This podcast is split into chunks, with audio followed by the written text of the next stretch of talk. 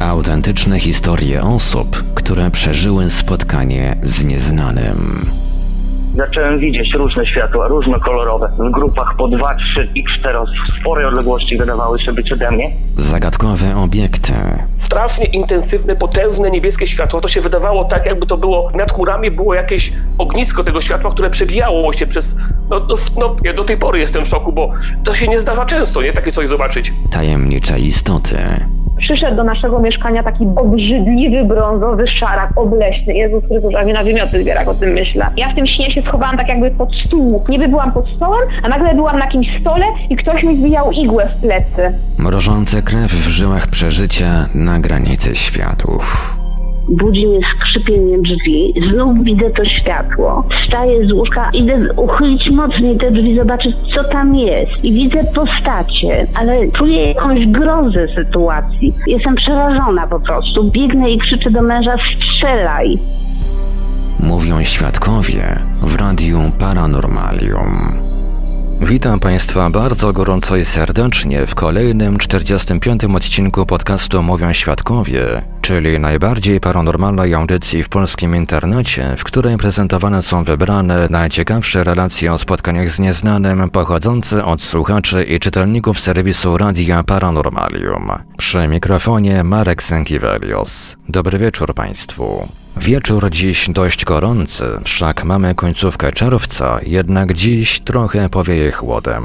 Ponieważ w tym odcinku wysłuchamy historii o bliskich spotkaniach z duchami i nieuchwytną siłą, a niektóre z przedstawionych dziś przypadków nasuwają wręcz skojarzenia z nawiedzeniami i opętaniem. Audycja będzie podzielona na dwie części. W części pierwszej zaprezentuję swoim głosem relacje nadesłane drogą tekstową, w drugiej zaś wysłuchamy rozmowy telefonicznej, w której jeden z naszych słuchaczy opowiedział o poltergeistie, czyli hałaśliwym duchu, nawiedzającym twierdzę Modlin. W wersji przygotowanej na YouTube audycji będzie towarzyszył spis rozdziałów, aby łatwiej było Państwu w razie potrzeby wrócić do jakiegoś fragmentu. Zanim przejdziemy do zapoznania się z przygotowanymi na dziś relacjami, pozwólcie, że przypomnę kontakty do Radia Paranormalium dla tych z Państwa, którzy chcieliby podzielić się swoją historią o spotkaniu z nieznanym. Tych z Państwa, którzy przeżyli coś nietypowego i chcieliby nam o tym opowiedzieć, zapraszamy do kontaktu. Nasze numery telefonów to stacjonarny 32 746 0008, 32 746 0008, komórkowy 530 620 493, 530 620 493, skype radio.paranormalium.pl, radio.paranormalium.pl, numer gadu gadu 3608 8002, 3608 8002. Czekamy także na Państwa e-maile pod adresem radiomałpa-paranormalium.pl radiomałpa-paranormalium.pl Gdyby przy naszych telefonach nikt nie dyżurował, prosimy o nagranie wiadomości głosowej bądź wysłanie SMS-a. Bardzo prosimy o sprecyzowanie, w jakiej sprawie chcą się Państwo z nami skontaktować. Słuchaczy dzwoniących z numerów zastrzeżonych lub z zagranicy prosimy ponadto o podanie numeru, na który mamy oddzwonić. Wszystkim świadkom gwarantujemy pełną anonimowość. W razie wykorzystania zapisu rozmowy w którejś z audycji istnieje możliwość zmiany barwy głosu. Przechodzimy zatem do prezentacji historii nadesłanych drogą tekstową.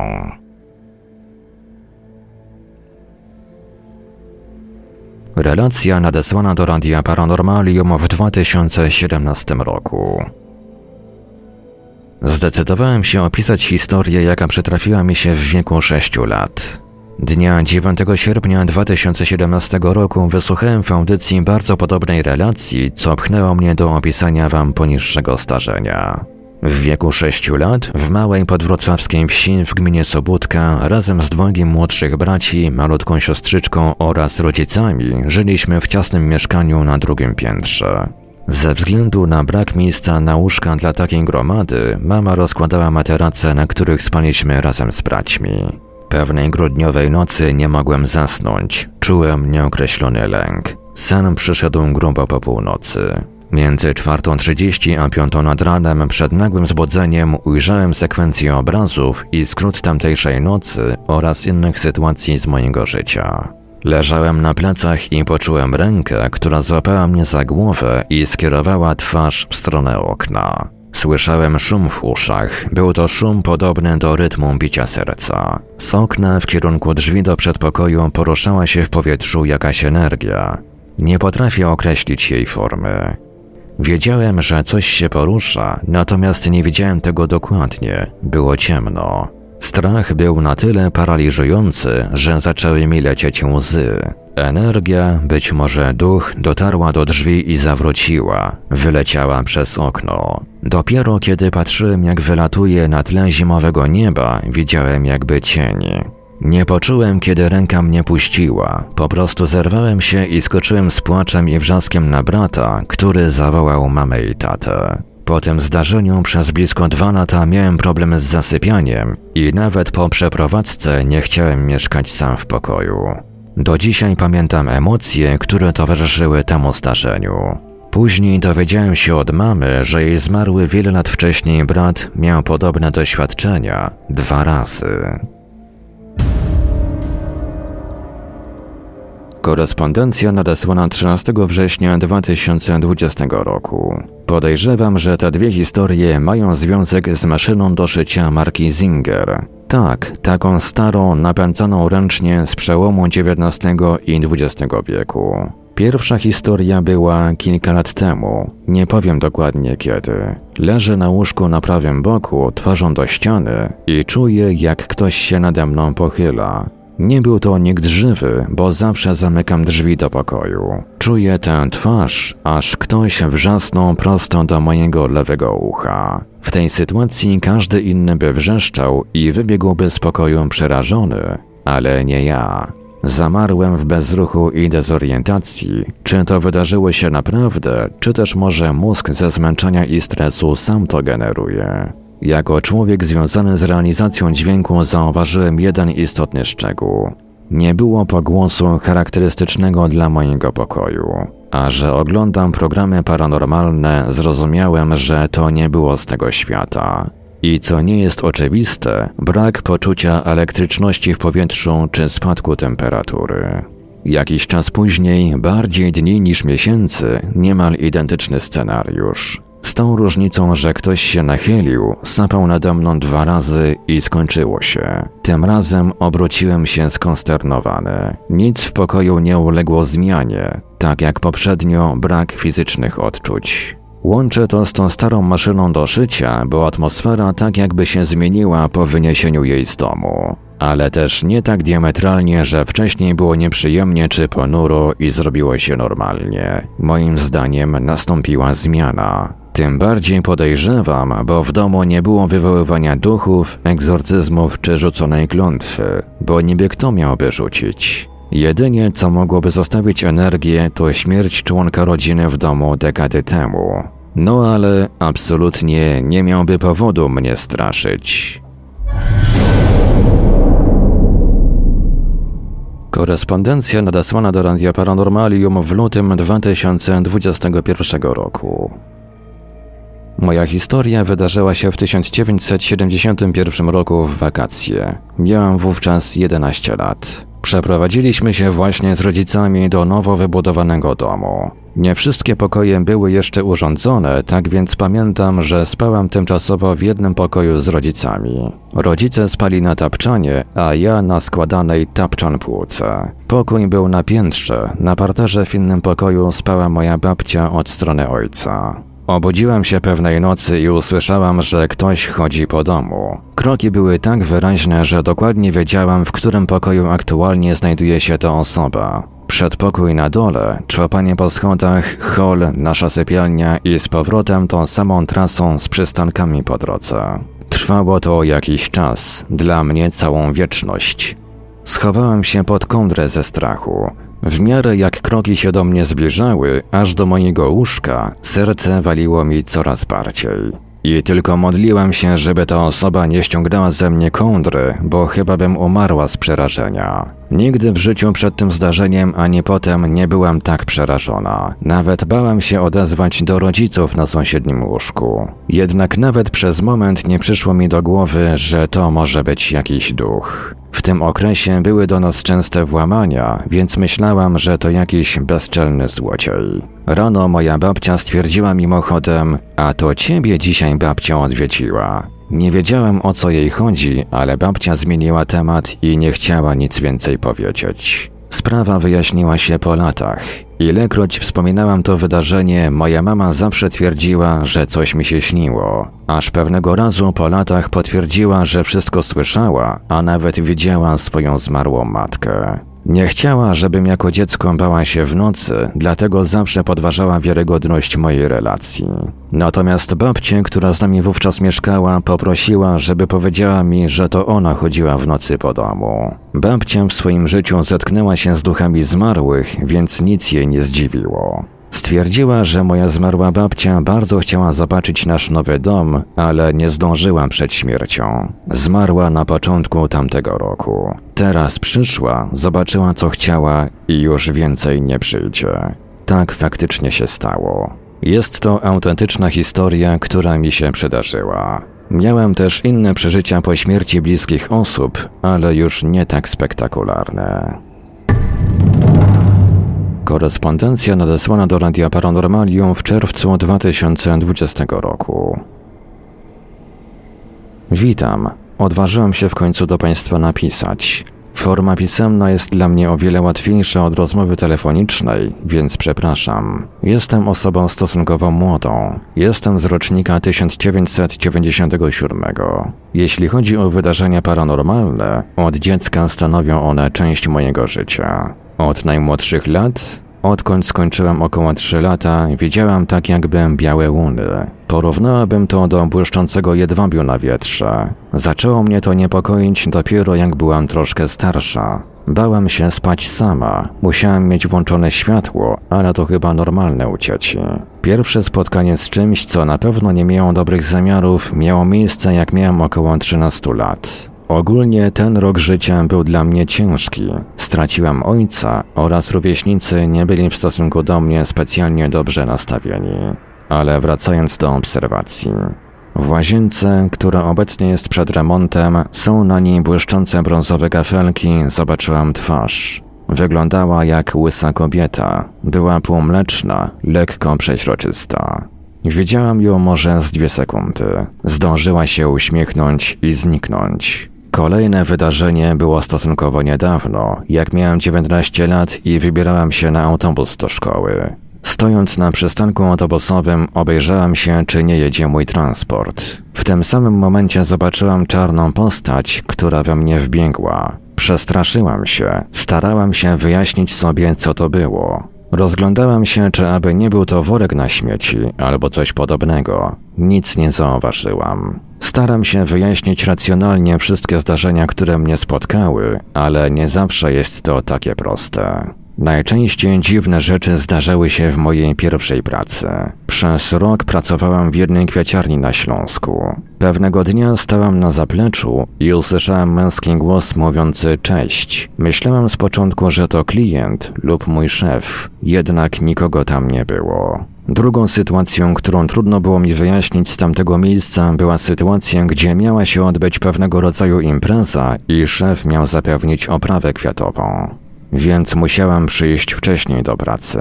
Kiedy weszłam do pracy, zastałam powódź. Półkę, która była przymocowana do ściany za pomocą solidnych śrub i stały na niej najcięższe wazony z wodą, samoistnie spadła. Żeby ją ruszyć, przynajmniej dwóch facetów powinno ją podważyć. Nie było możliwości, żeby taka sytuacja miała miejsce. Korespondencja nadesłana do Radia Paranormalium w grudniu 2016 roku. Od dłuższego czasu noszę się z zamiarem napisania do Was. Tak bardzo się cieszę, że na mojej drodze stanęło Radio Paranormalium. Słuchając Waszych audycji odkryłam, że wszystko to, co mnie spotykało i budziło paraliżujący strach w dzieciństwie, nie jest tylko wizją wrażliwego dziecka z wyobraźnią i ogromną fantazją. Spotykały mnie te wszystkie rzeczy, które omawiacie na antenie. Zresztą jeszcze do dziś dnia czasem dzieją się różne niewytłumaczalne sytuacje, Choć teraz mam już 40 lat i poprzedzam sen małym trunkiem, co daje wyciszenie i spokojną noc. Ale kiedy byłem dzieckiem, często nawiedzały mnie duchy, zmory, męczyły mnie mary. Jako kilkuletnia dziewczynka miałam takie koszmary, że aż po dziś dzień jest mi nieprzyjemnie na ich wspomnienie. Nie mogłam zasnąć każdej nocy. Często nie mogłam się obudzić, kiedy świadoma nieprzyjemnego snu próbowałem się poruszyć lub najzwyczajniej krzyknąć. Później nauczyłam się myślami prosić obok mnie osobę, by po prostu mnie obudziła, bo się męczę. I tak się zadziało. Na początku bałam się latania we śnie, później z wiekiem opanowałam to i świadomie przemieszczam się w przestrzeni. I teraz jest to dla mnie raczej przyjemne. Mogę zobaczyć dużo innych rzeczy. Myślę, że edukacja i pochłanianie wiedzy na ten temat dużo pomagają. Jako dziecko widywałam postacie, czarne jakby mgiełki. Najpierw przychodził strach. Pamiętam, jak kiedyś poczułam właśnie to i otworzyłam oczy, a w pokoju była ta postać. Stała zawieszona na środku pokoju, skierowana w moim kierunku. Strach nie pozwolił mi się ruszyć. Zamknęłam oczy i dopiero po długiej chwili uciekłam do mamy do drugiego pokoju. Widywałem też kiedyś postaci o zmroku. Na przykład taka sytuacja. Idziemy w kilka osób po parku, czuję chłód i mija nas zgarbiony człowiek. Pytam pozostałych, czy widzieli tego człowieka. Wszyscy zdziwieni odpowiadają, że nikogo nie mijaliśmy. Tego typu sytuacje. Kilka razy zdarzyło mi się budzić w nocy i zobaczyć na suficie lub ścianie cień pająka. Porusza się jak żywy, wielkości dłoni, czasem trochę większy. Przecieram oczy, a on nadal tam jest, łazi po ścianach, nie znika. Kładę się po prostu dalej spać i mówię mu, żeby sobie poszedł. Jestem już stara i nie boję się już tak mocno koszmarów ani rzeczy, do których nie potrafię się odnieść. Przypomniało mi się jeszcze coś światło z dzieciństwa. W wieku czterech lat przeprowadziłem się do małego miasta, gdzie były nowo wybudowane jedenastopiętrowe bloki. Mieszkałam na dziewiątym piętrze. W nocy wówczas w okolicy panowała jeszcze całkowita ciemność, do ulicy było daleko, światła samochodów nie sięgały. A ja pamiętam ostre białe światło, jakby ktoś olbrzymim reflektorem zaświecił w moje okno i dała się przy tym słyszeć taka miła muzyka. Dziwne to wszystko, ale cieszę się, że nie tylko ja tak mam i podziwiam, że doczekałem czasów, gdzie wyżej wymienione i podobne zjawiska są traktowane jako nauka i że dziś mogę mówić o tym otwarcie, nie wychodząc na dziwoląga. Pozdrawiam serdecznie i życzę sukcesów. Korespondencja nadesłana w kwietniu 2014 roku. Na wstępie chciałbym zaznaczyć, że proszę o anonimowość. W moim domu dzieje się coś dziwnego. Dom ten znajduje się w Bytomiu na Miechowicach. Był budowany podczas II wojny światowej. Mieszkali i zmarli w nim moi pradziadkowie. Od zawsze w domu dręczą mnie koszmary. Czuję czyjąś obecność, gdy rano budzę się, szafka, która była zamknięta, często jest otwarta. Tak samo z oknem. Możliwe, że lunatykuje, ale to nie wyjaśnia wszystkiego. Wczoraj w nocy obudziłem się i na drugim końcu pokoju ujrzałem jakby cień, jakby ktoś stał. Od razu schowałem się pod kołdrę. Chwilę po tym czułem jakby coś się działo na moim łóżku i później nagle zaskoczyło. Dodam, iż na Śląsku mogą być drobne trzęsienia ziemi i tak sobie to wszystko tłumaczę, jednak do niektórych rzeczy to po prostu nie pasuje. Na przykład ten cień. Spałem kilka miesięcy u babci oraz w internacie. Tam nie działo się nic. Gdy tylko wróciłem do domu, wszystkie koszmary powróciły. Boję się porozmawiać o tym z rodzicami, bo boję się, że mnie wyśmieją. Korespondencja z lipca 2020 roku. Od ponad 10 lat mieszkam w Wielkiej Brytanii. Kilka lat temu mieszkałam przez cztery lata w domu, w którym działy się dziwne rzeczy. Od momentu wprowadzenia się słyszałem kroki na schodach, jakby ktoś wchodził na górę. W jednej z sypialni był schowek, z którego można było wejść na strych. Schowek zawsze był zamknięty. Co kilka dni drzwi same się otwierały. Było to trudne do wytłumaczenia, bo aby je otworzyć należało unieść ciężką metalową sztabkę. Za każdym razem, gdy je zamykałam, upewniałam się, że nie można ich otworzyć i sztabka tkwi solidnie na swoim miejscu. Mimo to kilka nocy później drzwi i tak same się otwierały. Wówczas nie kojarzyłam tego z duchem. Po trzech latach zacząłem stosować medytację i generalnie zainteresowałam się rozwojem duchowym. Wtedy zaczęły się inne manifestacje. Były innego charakteru, dlatego myślę, że uaktywniło się tam coś jeszcze. Na przykład siedziałem w salonie w fotelu, mając kilka centymetrów ode mnie zestaw głośników, z którego płynęła muzyka. Chciałem przeprowadzić medytację, więc wyłączyłem przyciskiem zestaw. Kilka sekund później zestaw sam się włączył. Albo oglądałem w salonie film, gdy nagle w kuchni sam się włączył piekarnik halogenowy. Aby go włączyć, należy wcisnąć rączkę w pokrywie. Innym razem ciężkie drzwi do ogrodu same powolutku zamknęły mi się przed nosem. Nie było przeciągu i dom stał prosto. Te drzwi nigdy nie zachowywały się w ten sposób. Były otwarte pod kątem 90 stopni i same powoli przeszły drogę do zamka, gdzie się zamknęły. Innym razem leżałem w łóżku wieczorem i usłyszałem kroki na korytarzu. Ktoś otworzył drzwi do mojej sypialni i szedł w moim kierunku. Słyszałam jego oddech i skrzypienie podłogi. Zerwałam się na równe nogi. W pokoju nikogo nie było. Jakkolwiek ktoś mógłby się uprzeć i powiedzieć, że wszystko to wina zwarcia jakichś naturalnych sił lub że mi się przyśniło, wydarzyło się coś, czego w ten sposób wytłumaczyć się nie da. Siedziałem wieczorem sama w salonie przy komputerze. Za moimi plecami stał około metra ode mnie stolik kawowy. Nagle usłyszałam dobiegający z niego głośny stuk. Odwróciłam się, by sprawdzić, co wydało taki dźwięk. Na stole stało kilka rzeczy, w odległości od siebie wykluczającej możliwość, że coś stało na czymś i w końcu przeważyło i upadło. Jedyną rzeczą, która mogła wydać dźwięk, jaki usłyszałam, była ceramiczna miseczka. Coś uniosło ją w powietrze i upuściło. Moja kicia często wpatrywała się w róg ściany. Lokator domu obok mówił mi o dziwnym zachowaniu jego psa, który też natarczywie wpatrywał się w róg ściany. Gdy wspomniałem innemu sąsiadowi o tym, co się u mnie działo, powiedział mi, że gdy wprowadził się tam z żoną, gdy byli w kuchni, łyżeczka sama uniosła się w powietrze, zatoczyła koło przed ich zdumionymi twarzami i wróciła na swoje miejsce. Często zmieniam miejsce zamieszkania i nigdy nic paranormalnego nie wydarzyło się w mojej obecności oprócz tego jednego domu. Korespondencja nadesłana do Radia Paranormalium we wrześniu 2014 roku. W nocy z 24 na 25 września przydarzyło mi się coś dziwnego. Mianowicie spaliśmy z mężem w swojej sypialni jak zwykle. Wstałam, zrobiłam poranną toaletę, wspólnie z mężem szykując śniadanie wspomniałam, że jestem bardzo wymęczona, że miałam jakieś koszmary już drugi dzień z rzędu.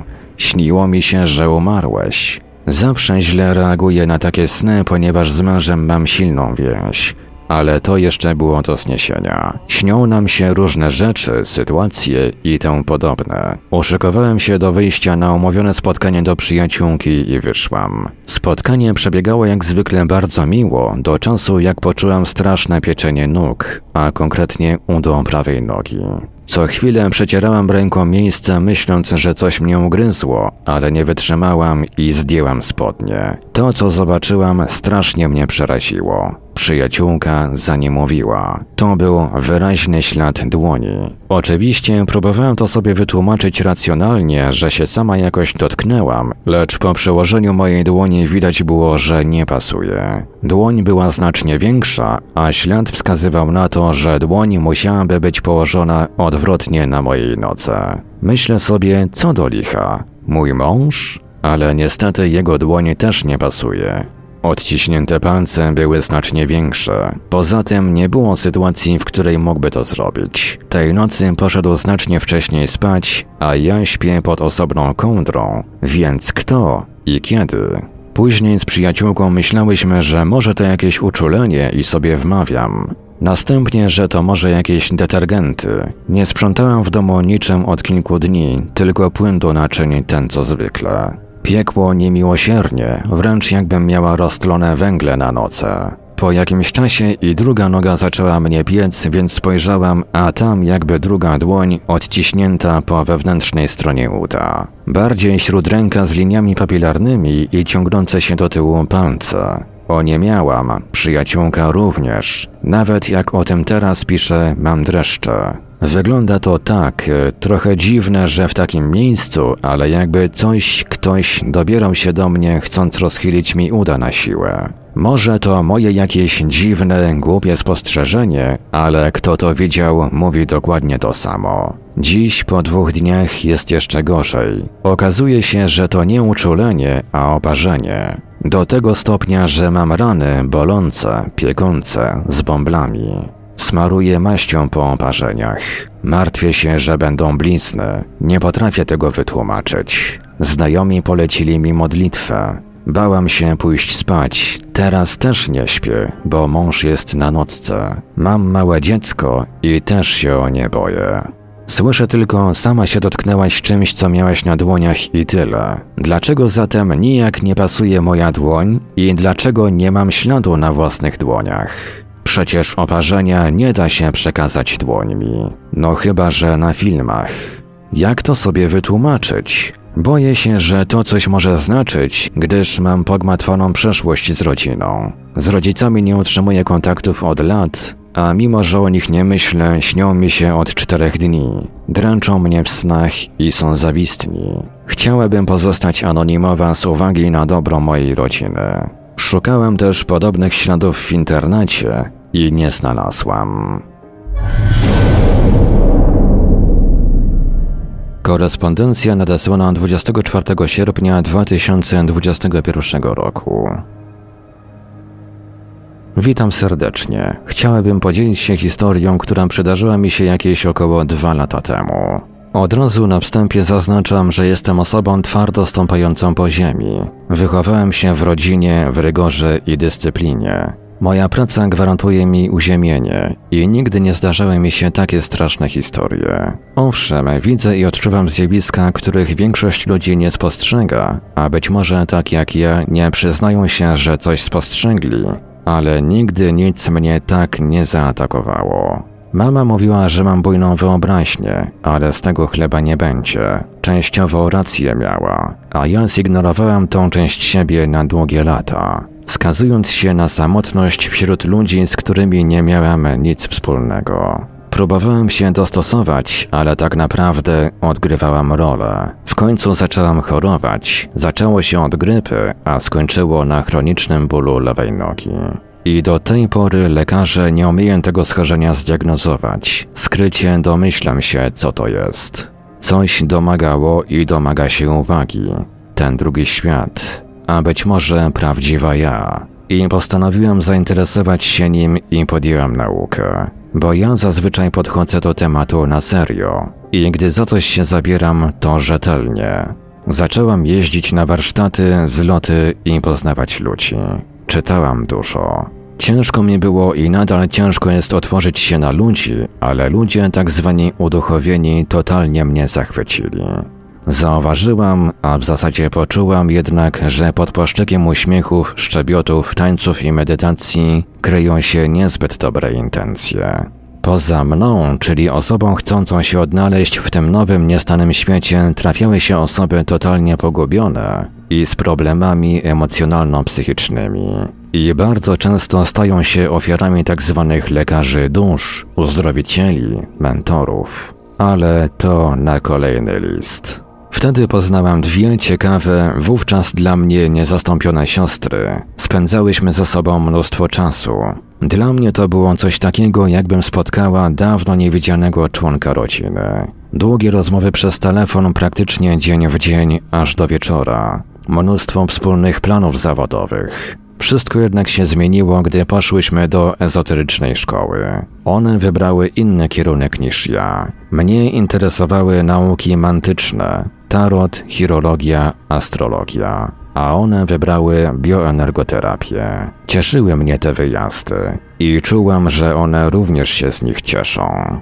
Wspólnie gotowałyśmy, rozmawiałyśmy do północy, dzieliłyśmy się wiedzą. Nigdy nie miałam takich fajnych koleżanek. Wszyscy nam zazdrościli, że jesteśmy taką fajną i zgraną paczką. Zawsze byłam gdzieś na uboczu, a tutaj nagle znalazłam się w centrum zainteresowania. I dziękowałam Bogu, że wysłuchał moich modlitw i zesłał dobrych ludzi. I byłoby cudownie, gdybym nie zaczęła być totalnie zmęczona i wyczerpana po tych naszych wyjazdach do szkoły. Zaczęłam mieć potężne bóle głowy i kręgosłupa, a w końcu i nerek. Aż wylądowałam w szpitalu po jednym z ostatnich wyjazdów. Gdy to piszę, cierpnie mi skóra i myślę, jak bardzo byłam zaślepiona. Były to pierwsze oznaki tak zwanego wampiryzmu energetycznego. One spały w innym pomieszczeniu, a ja zupełnie w innym na piętrze. Było to pomieszczenie na poddaszu. Klasyk nawiedzonego pomieszczenia. Rupieciarnia, stare zdjęcia, stare meble, stare radio i ten dziwny zapach. I wieczne zimno. Śmierdząca lodówka, choć wyczyszczona. Taki jakby przeciąg. Okna były szczelne, drzwi również. Paliłam kadzidła, świece, szałwie i nic. Najgorsza była pościel, która pomimo, że była prana, miała chyba ze sto lat. Woziłam śpiwór, bo nie dało się wytrzymać. Za wynajem mieszkania płaciłyśmy grosze, więc nie marudziłam. Ale cieszyłam się na wspólne biesiady, a wszystkie tak zwane niedogodności znikały. Do momentu. Momentem było spotkanie koleżanki, którą zaprosiłam do nas na kolację. Spojrzała na mnie i powiedziała: Dlaczego na to pozwalasz? Przecież one cię okradają. Tutaj aż się buja od duchów. To strzygi. Zamurowało mnie, ale pomyślałam, że po prostu nie przypadły sobie do gustu. Koleżanka była cicha, ale bardzo przenikliwa. Dziewczyny milczały. Próbowałam rozruszać towarzystwo, bo w końcu były moje urodziny. Częściowo się udało. Koleżanka szybko się zmyła. Najgorsze były noce. Zasunięta w śpiworze po uszy czułam lodowate powietrze. Coś chciało się do mnie włamać. Jednak mam bardzo silną ochronę, więc czułam wielki smutek, niewytłumaczalny żal. Płakałam. Pojawił się ból nerek. Wymiotowałam. Musiałam opuścić zajęcia i zostać w domu. One również zostały dla towarzystwa. Nie podjęły żadnych działań, pomimo że obok był szpital i mogły mnie tam zaprowadzić. Przypuszczam, że dobrze wiedziały, co się dzieje. Ledwo dojechałam do domu, zatrzymując się co róż, żeby zwymiotować. Po tym czasie już nie spotkałyśmy się, a moja próba porozmawiania na ten temat i oczyszczenia relacji skończyła się awanturą i zerwaniem kontaktu. Zrozumiałam i doszło do mnie, kto był ukrytym wrogiem, o którym powiedziała mi koleżanka. A rzeczona tajemnicza koleżanka również okazała się być nieuczciwa i chętnie czerpiąca przyjemność z cierpienia innych osób. Jak wyczułam jej intencje, natychmiast ją wycięłam. Przeżyłam załamanie i ciężko to odchorowałam, bo był to dla mnie, można rzec, raj. Po latach samotności duchowej poznałam, jak mi się wydawało, bratnie dusze. Zerwałam z nimi kontakty na całego, ku zdziwieniu wielu znajomych. Poczułam totalną ulgę. To tak, jakbym wyjęła kolec z pleców. Co mi jednak z tego, skoro znalazłam się w punkcie wyjścia? Tak się zadręczałam. I oto pewnej nocy poczułam, że coś za mną warczy. Spałam na boku, zignorowałam. Pomyślałam, że to koty, ale nagle poczułam, że coś mnie dusi, przytrzymując nos i usta. Zacząłem wewnętrznie krzyczeć, a to zaczęło ryczeć jeszcze głośniej. Machałam rękami, ale ani drgnęłam. To zaczęło nienaturalnie ryczeć i głośno się drzeć, zakrzykując mnie. Gdy zrozumiałam, że za chwilę umrę, zaczęłam się modlić. Usłyszałam głos babci: Módl się do Boga. Pamiętaj, On pomoże, zawsze, wysłucha i pomoże. Oj, ojcze nasz, któryś jest! Zaczęłam przypominać sobie dawno niewypowiadaną modlitwę, a zwierzę czy też bestia zamilkło od razu i usłyszałam śpiewy mnichów. Poczułam totalną ciszę i spokój. Żyję. Na drugi dzień podjęłam środki zaradcze, aby ewentualny nieproszony gość nie czuł się komfortowo przy moim łóżku. Wszystkie prezenty, którymi się obdarowywałyśmy, spaliłam w wielkim ogniu. Oczywiście, jak to ja, będąc pod wrażeniem zdarzenia, napisałem do paru grup z zapytaniem, co robić, gdy coś takiego się dzieje, i tutaj wylało się dziecko z kąpielą. Posypały się teksty w stylu biegnij koniecznie do egzorcysty, co mnie jeszcze bardziej przeraziło. Potem paraliż senny, ale przecież tutaj było inaczej. Bolała mnie ręka, tak się z tym szarpałam. Aż po hejt w stylu sama sobie piwa naważyłaś, to pij, delikatnie mówiąc. Jedyne sensowne podpowiedzi i pomoc uzyskałem od tak zwanych osób wtajemniczonych i od medium, pani Ady Edelman. Owszem, nadal zajmuję się wróżbiarstwem, jestem wiedźmą, ale nawet wiedźmy mają serca i muszą przecież komuś zaufać. Szukają przyjaciół i znajomych, są normalnymi ludźmi. Razem jest łatwiej, bezpieczniej i przyjemniej. Ale to tylko moje marzenia, przynajmniej na razie. Upłynęło sporo czasu od tego starzenia. Jestem teraz bardzo ostrożna w kontaktach z nowo poznanymi. Wręcz trzymam się z dala od tak zwanych ludzi ESO. Poczytałem sobie również o strzygach, istotach, które uwodzą, a następnie okradają i niszczą energetycznie. I właśnie takie najprawdopodobniej miałem okazję poznać. Unikam ludzi, którzy zbyt szybko chcą nawiązywać bliski kontakt. Swoje plany i wiedzę zachowuję dla siebie. Cele realizuję osobiście, bez żadnych spółek i wpływów z zewnątrz. Mam nadzieję, że ten mój list jest zrozumiały i komuś pomoże. A może przestrzeże przed zbytnim zaufaniem nowo poznanym ludziom. Trzeba też uważać, żeby pragnienie nie zawładnęło naszym życiem, tak jak to się mi przydarzyło. Rozwój duchowy to także praca ze swoim cieniem, ze swoimi słabościami. Czasami nie wszystko złoto, co się świeci. Pozory mogą mylić. Warto cieszyć się małymi rzeczami i swoim własnym życiem, zamiast próbować zbawiać świat, nie będąc o to proszonym. I tak na zakończenie powiem, że warto też słuchać swojej intuicji, bo ona więcej nam powie niż szkiełko i oko. I nieraz może nam uratować życie. Pozdrawiam i dziękuję. Autor ostatniej przygotowanej na dziś relacji tekstowej, poza przekazaniem paru historii, podzielił się również swoimi uwagami w kwestii audycji debaty niekontrolowane z cyklu z wizytą w biurze duchów. Nie ze wszystkimi uwagami naszego słuchacza się zgadzam. Po namyśle postanowiłem jednak zostawić je w nagraniu jako swoiste votum separatum. Być może będą one stanowiły przyczynek do ciekawej dyskusji w komentarzach pod dzisiejszą audycją. Korespondencja nadesłana do Radia Paranormalium 12 lipca 2020 roku. Poltergeist. W odpowiedzi na audycję z Biura Duchów. Tak przyjrzałem się troszkę audycji i muszę powiedzieć, że wielu tekstów z tej audycji nie da się zwyczajnie słuchać.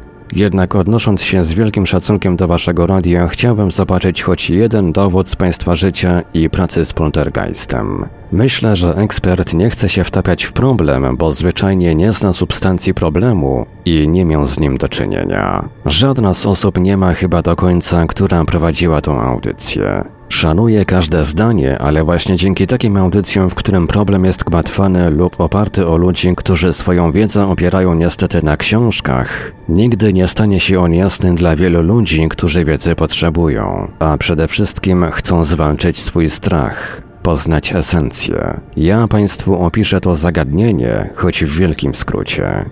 Kim jest poltergeist? Jest duszą, która potrafi perfekcyjnie i dobrze operować energią. Swoją manifestację potrafi poprzeć ruchem w przestrzeni przedmiotu, dźwiękiem, fizycznością przestrzeni materialnej, na przykład otwarcie drzwi, zamknięcie. Czasem następuje długotrwałe występowanie manifestacji, choć zawsze jest jej powód. Swoim zachowaniem doprowadza stan psychiczny człowieka do pewnych zachowań. Nazwijmy to obniżenia zdrowia psychicznego. Poltery bardzo dobrze operują strachem ludzkim, przez co religie przypisują im demoniczny wydźwięk, co jest błędne. Powtarzam, błędne. Polter jest duszą taką samą jak ja czy ty po opuszczeniu ciała. Jednak jej historia po śmierci związana jest z różnymi uwarunkowaniami. Z całą stanowczością, 40-letnią praktyką, śmiercią kliniczną w wieku 10 lat stawia czoła tym, co sądzą, że są to demony. W swojej pracy spotkałem kilkadziesiąt polterów o różnych natężeniach energii i dziś domy, miejsca gdzie były, są spokojne, a ludzie są szczęśliwi. Mógłbym napisać niejedną książkę na temat zjawisk i mojej pracy. Wracając do poltergeistów, w skrócie polter, powód nabierania energii. Powodów jest wiele. Dusza po śmierci i w czasie przeorientowania, czyli opuszczenia ciała, ma elementy, które w jakiejś części mają wpływ na jej energię po śmierci. Niektóre dusze w momencie przeorientowania w sposób nagły chcą naprawić krzywdę, która doprowadziła do jakiegoś czynnika, który istniał jeszcze w momencie wcielenia. Niektóre dusze po śmierci nie opuszczają świata astralnego Ziemi. Tam też jest kilka powodów związane są z szerokim spektrum, od religii po przekonania za życia. Zaznaczam, po drugiej stronie nie ma czasu, więc ułamki sekund tam dla nas tutaj mogą być setkami lat, dziesiątkami chwil. Dlatego w momencie śmierci ciała dusza zanim odbierze swój kanał przepływu ma czas na bycie tu i tam. Większość odwiedza bliskich, uczucie, że coś się stało u żyjących, odwiedzanie miejsc z dzieciństwa, żegnanie się z żyjącymi lub przekazanie potencjału informacji. Przykłady poltergeistów. Przykład pierwszy z ostatnich miesięcy. Stara kamienica w centrum miasta. Jest rok 2019. Na poddaszu kamienicy została wykonana adaptacja strychu. Od momentu, w którym wprowadzili się ludzie, zaczęły się tam dziać bardzo dziwne rzeczy. Manifestacje siły, spadające elementy osprzętu komputerowego, awarie serwerów, spadki temperatury odczuwalne przez ludzi. Fizyczne uderzenia, popchnięcia. Ewidentnie coś nie chciało, aby w tym miejscu byli ludzie. Cofamy się do momentu, w którym nastąpił przełom 1937 rok. Na strychu kamienicy wiesza się kobieta. Chwilę po śmierci kobiety na strych wbiegają bawiące się dzieci. Bawiły się w chowanego. Był tam również jej syn. Dusza w momencie przeorientowania zauważa tragedię, która się rozgrywa, a dokładniej strach, jaki dokonał się w dzieciach, gdy zobaczyły wiszące ciało. Energia, jaka towarzyszyła temu momentowi, była na tyle silna, że dusza rozumie, co się wydarza i jaki wpływ ma jej zachowanie na sytuację. 1937 rok stał się dla duszy elementem zawieszenia. Trwało to po sprawdzeniu, jak przekazała istota kilkanaście sekund. U nas jest już 2019 rok. Co robiła dusza od tamtego czasu? Dusza czekała na dzieci, aby je przeprosić. Czekała, aż znów wbiegną i będzie mogła je przeprosić. Dlatego zebrała energię otoczenia oraz energię, którą skumulowała na możliwość manifestacji. Tak, dokładnie stała się poltergeistem, czyli duszą operującą energią. Godzina 22, rok 2019. Kamera przemysłowa włącza tryb alarmu i robi zdjęcia. Są w mojej dokumentacji.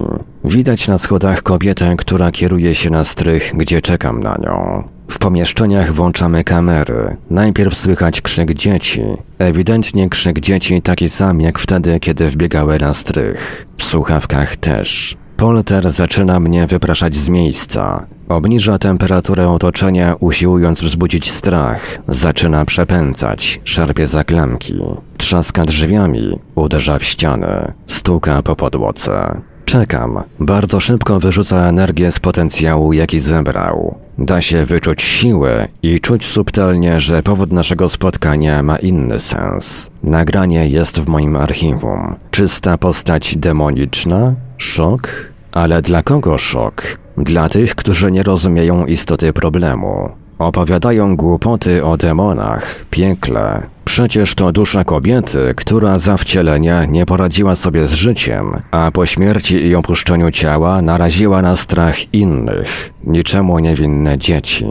To jest poltergeist, dusza, która chciała przeprosić żywych. Jeden z powodów. Kiedy nawiązaliśmy dialog, a ja mogłem podjąć z nią pracę, wszystko było już jasne. Czekała na dzieci, a nie na mnie czy innych ludzi.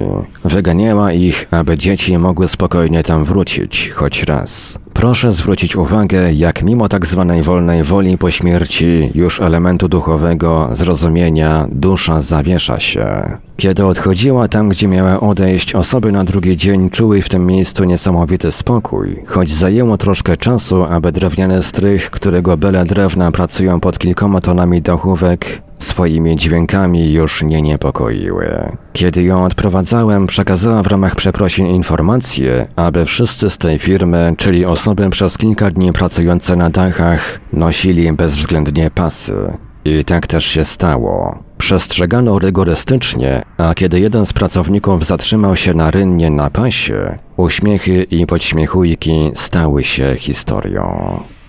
Przykład drugi. Poltergeist. Dziewczynka, rok 2017. Nowo wybudowany dom jednorodzinny. Mieszka na pierwszym piętrze, ma problemy ze snem, nie zasypia długimi nocami, czuje strach. Opowiada rodzicom, że w jej oknie siedzi dziewczynka i budzi ją. Rodzice bagatelizowali, że ośmiolatek sobie coś wymyśla. Duchów nie ma. Do momentu, w którym w tym pokoju nie położył się na noc ojciec dziewczynki. Kiedy w nocy został wybudzony, a w oknie stała dziewczynka, już na górę nie wchodzili. Ludzie, którzy nigdy nie mieli styczności z taką materią. Kiedy znów położył się w tym pokoju w nocy, znów sytuacja się powtarza. Mężczyzna nie pamięta, czy sam spadł z łóżka, czy to wynik działania dziewczynki z okna. Potencjał energii istoty dziewczynki nosi miano poltergeista. Operuje energią snu, wizualizuje się i poprzez strach zwraca uwagę. Manifestuje się. Dziewczynka, a dokładnie dusza dziewczynki opuściła ciało w wypadku na drodze kilka kilometrów dalej. Po oczyszczeniu i odprowadzeniu, a dokładnie w międzyczasie, dusza w ramach niezgodności prosi, aby dzieci nie bawiły się za domem na placu zabaw. Wskazuje dokładnie cyfrę 7. 7 dni. Zaznaczam, dom jest nowy, ma 3 miesiące. Powiedziałem rodzicom, że skoro już tu jestem i to się dzieje, proszę ich, aby uszanowali to, co mówię. I tak się stało. Siedem dni dzieci nie bawiły się z tyłu domu na placyku zabaw. W siódmym dniu z dachu z komina zjechało kilkanaście dachówek, roztrzaskując się o plastikowe zjeżdżalnie dla dzieci. Rodzina była w szoku, chyba większym niż tym spowodowanym przez fakt, że mają w domu poltergeista. Dziś, po trzech latach, jest spokój. Żyją z doświadczeniem takiej historii. Dlaczego oni? Dlatego, że mieli potencjał, aby zobaczyć i odebrać energię dziewczynki. Takich przykładów z każdego roku mojej pracy jest kilkanaście. Dusz o potencjałach poltergeistów kilka. Silnych, operujących energią jak skalpelem. Dotyka to osób wierzących, niewierzących, każdego, którego potencjał pozwala polterowi na kontakt lub weszli w miejsce, gdzie polter ma swoją historię do opowiedzenia. Skąd przychodzą?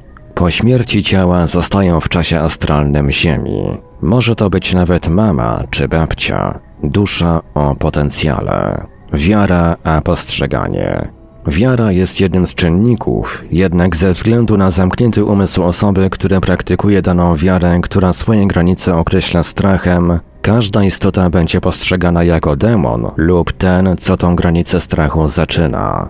Mam w prywatnym archiwum zdjęcie poltergeista, którego Watykan uznałby za demona. Z tym zdjęciem jest zresztą związana bardzo ciekawa historia, ale to innym razem. Polter, aby wzbudzić strach i przegonić młodego człowieka, wizualizuje mu się jako demon. Jest to dusza kawalarza o silnym potencjale, z jasnym ostrzeżeniem, czego ma nie robić ten młody człowiek. Zaznaczam, wierzący człowiek. Miejsca.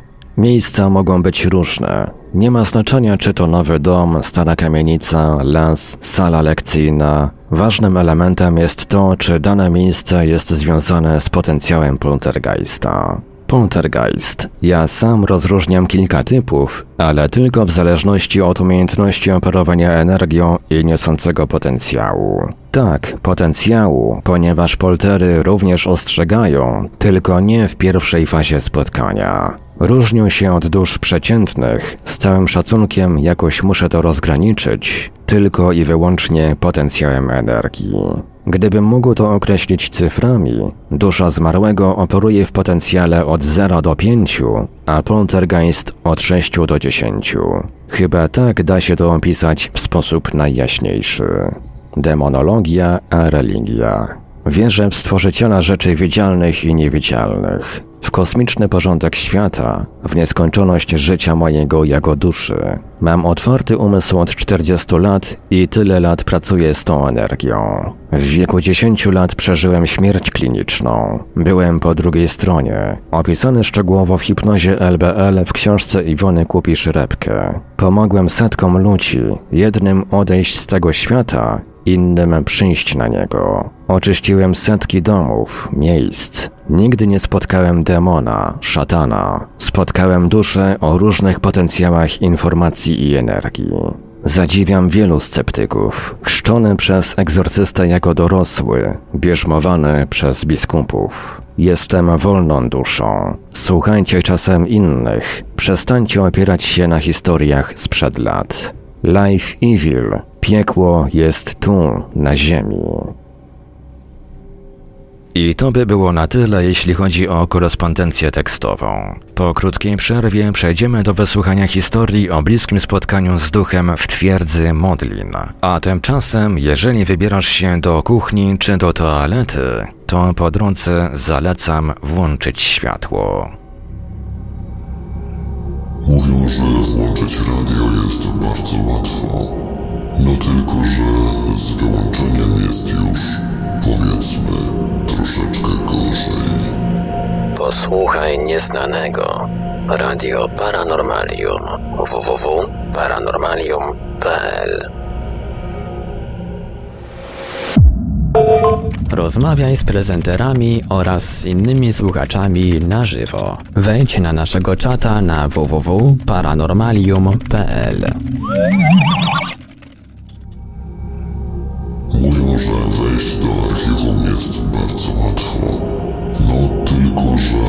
powrotem jest już, powiedzmy, troszeczkę gorzej.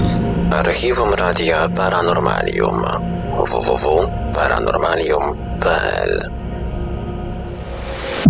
Pisz artykuły, rozmawiaj z czytelnikami, moderuj komentarze i poczuj się jak redaktor.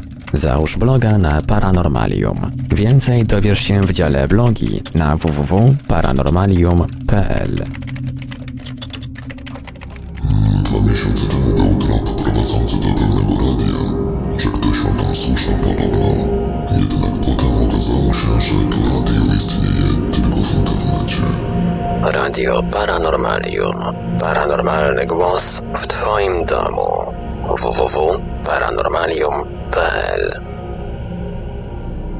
Autentyczne historie osób, które przeżyły spotkanie z nieznanym. Zagadkowe obiekty, tajemnicze istoty, mrożące krew w żyłach przeżycia na granicy światów. Mówią świadkowie w Radiu Paranormalium. W ostatniej części dzisiejszej audycji poznamy przekazaną przez naszego słuchacza historię bliskiego spotkania z hałaśliwym duchem, czyli poltergeistem, w twierdzy Modlin w 2004 roku.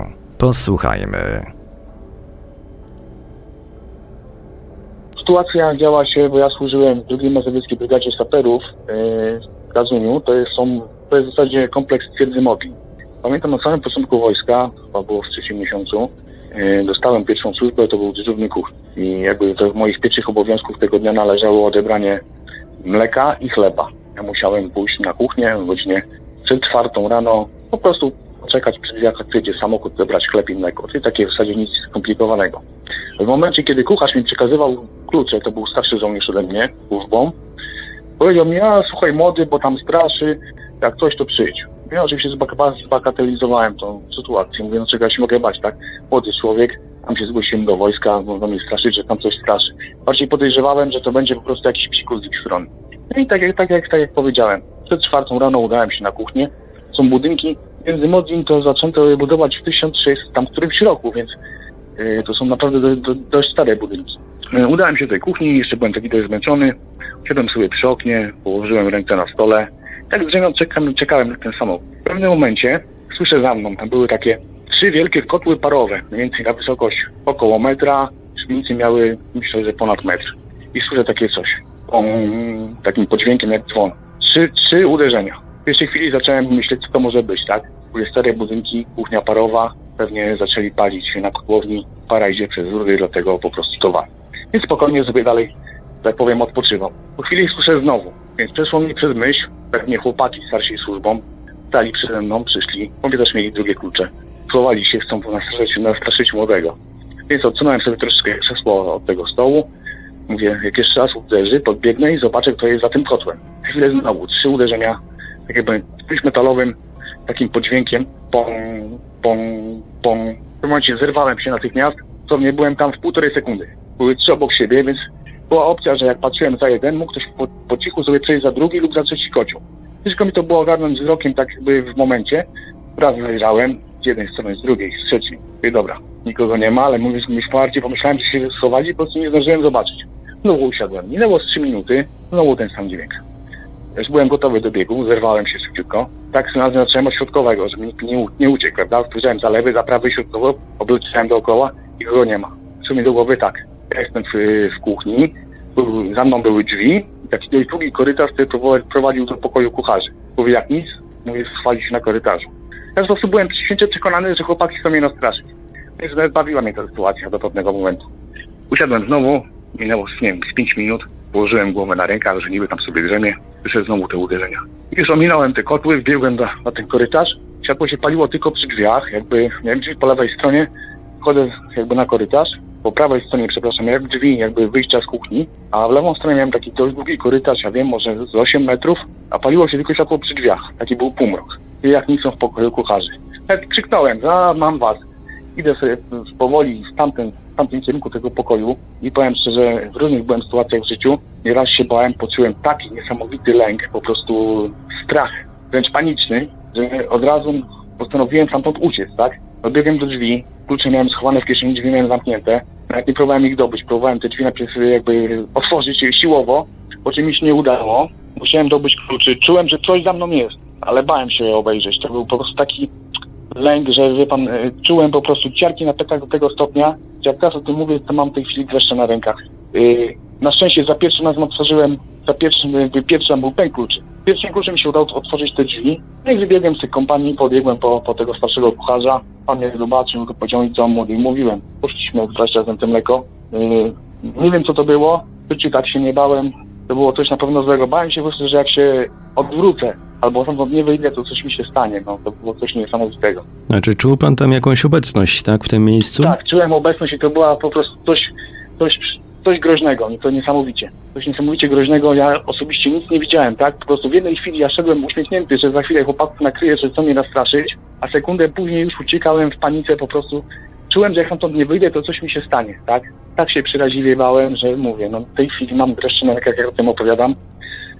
Coś niesamowitego. Później się dowiedziałem od, jak już oczywiście był obiad, później była kolacja, przyszedł dowódca stołówki, pan plutonowy, wspomniałem o tej sytuacji, to powiedział, że no takie rzeczy mają, mają miejsce, ponieważ czasem się zdarza, że jak przychodzą rano żołnierze, to już na koniec dnia jest zawsze meta podłoga i są stawiane krzesła na stołach. Przychodzą rano, to jest wszystko już jakby gotowe do, do śniadania, mimo że nikt tam nie wchodził przez noc, tak? Więc działy się naprawdę dziwne rzeczy w tym budynku. A poza tymi uderzeniami pan żadnych innych dźwięków nie słyszał? Tam nie było żadnych jakichś odgłosów uciekania na przykład, czy Nie, czy właśnie nie, ale nic? ja też o tym myślałem.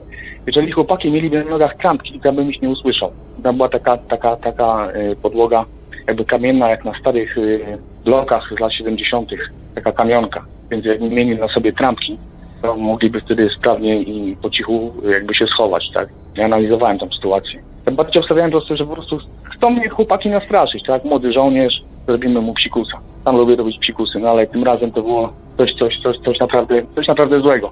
A mało tego, ja o tym opowiedziałem na kompanii y, swojej, chłopakom, którzy wszyscy mnie śmieli, że wariat jestem i znalazło się trzech śmiałków, którzy spróbują tam zostać. Poprosiłem naszego kucharza, czy otworzy. Ja dobra, mówi, mogę otworzyć, ale zamykam na klucz. Wtedy były telefony komórkowe, poszło trzech chłopaków.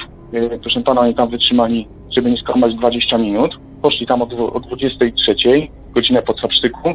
Po 20 minutach był telefon. Jak otworzyliśmy drzwi, to się wysypali jeden na drugim. Jeden drugiemu na plecach siedział. No coś tam, coś tam ewidentnie się dzieje. Kucharze też mówili, że tam się dzieją różne rzeczy, że raczej tam sami nie chodzą, zwłaszcza w godzinach porannych, wieczornych. Yy, Zresztą jak była palarnia, tak, yy, tam były, były domy z czerwonej cegły, tam były wyryte różnego typu podpisy. Tak jak mówię, stare były daty. 1700 któryś rok Nisza, później Niemcy, tak, no się na tam, tam się przewaliły dwie wojny światowe, pewnie dużo osób zginęło. Coś ewidentnie tam się działo na tej kuchni.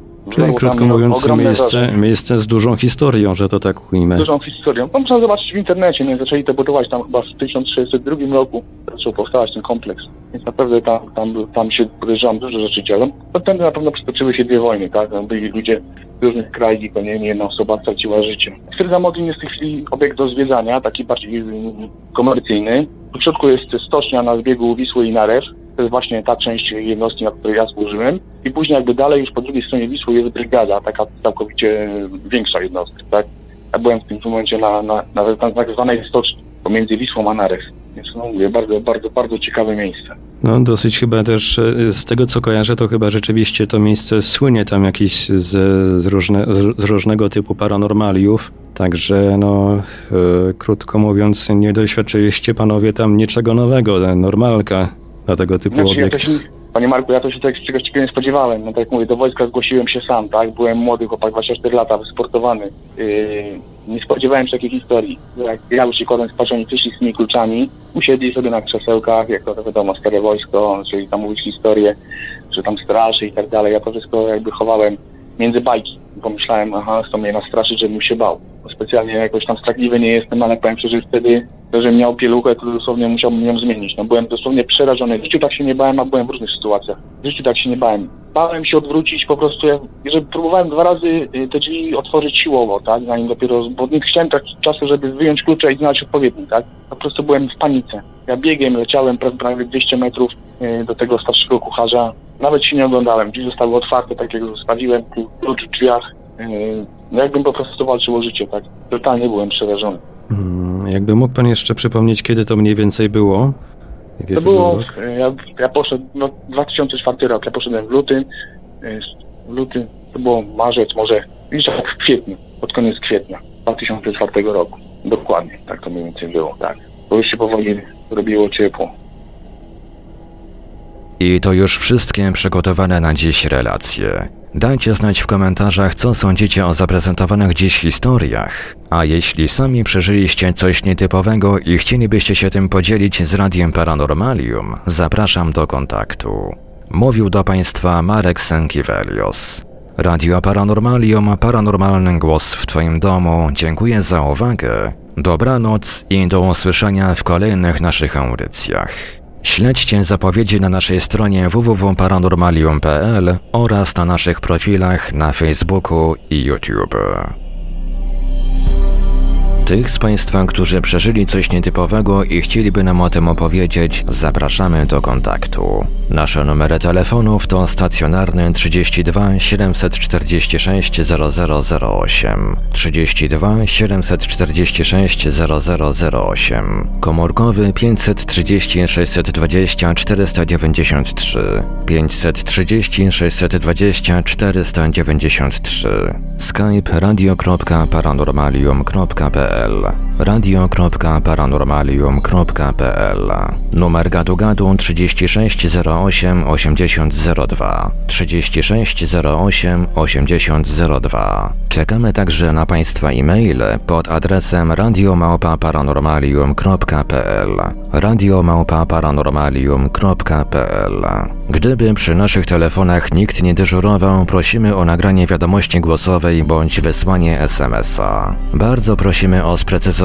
w jakiej sprawie chcą się Państwo z nami skontaktować. Słuchaczy dzwoniących z numerów zastrzeżonych lub z zagranicy prosimy ponadto o podanie numeru, na który mamy oddzwonić. Wszystkim świadkom gwarantujemy pełną anonimowość. W razie wykorzystania zapisu rozmowy w którejś z audycji istnieje możliwość zmiany barwy głosu.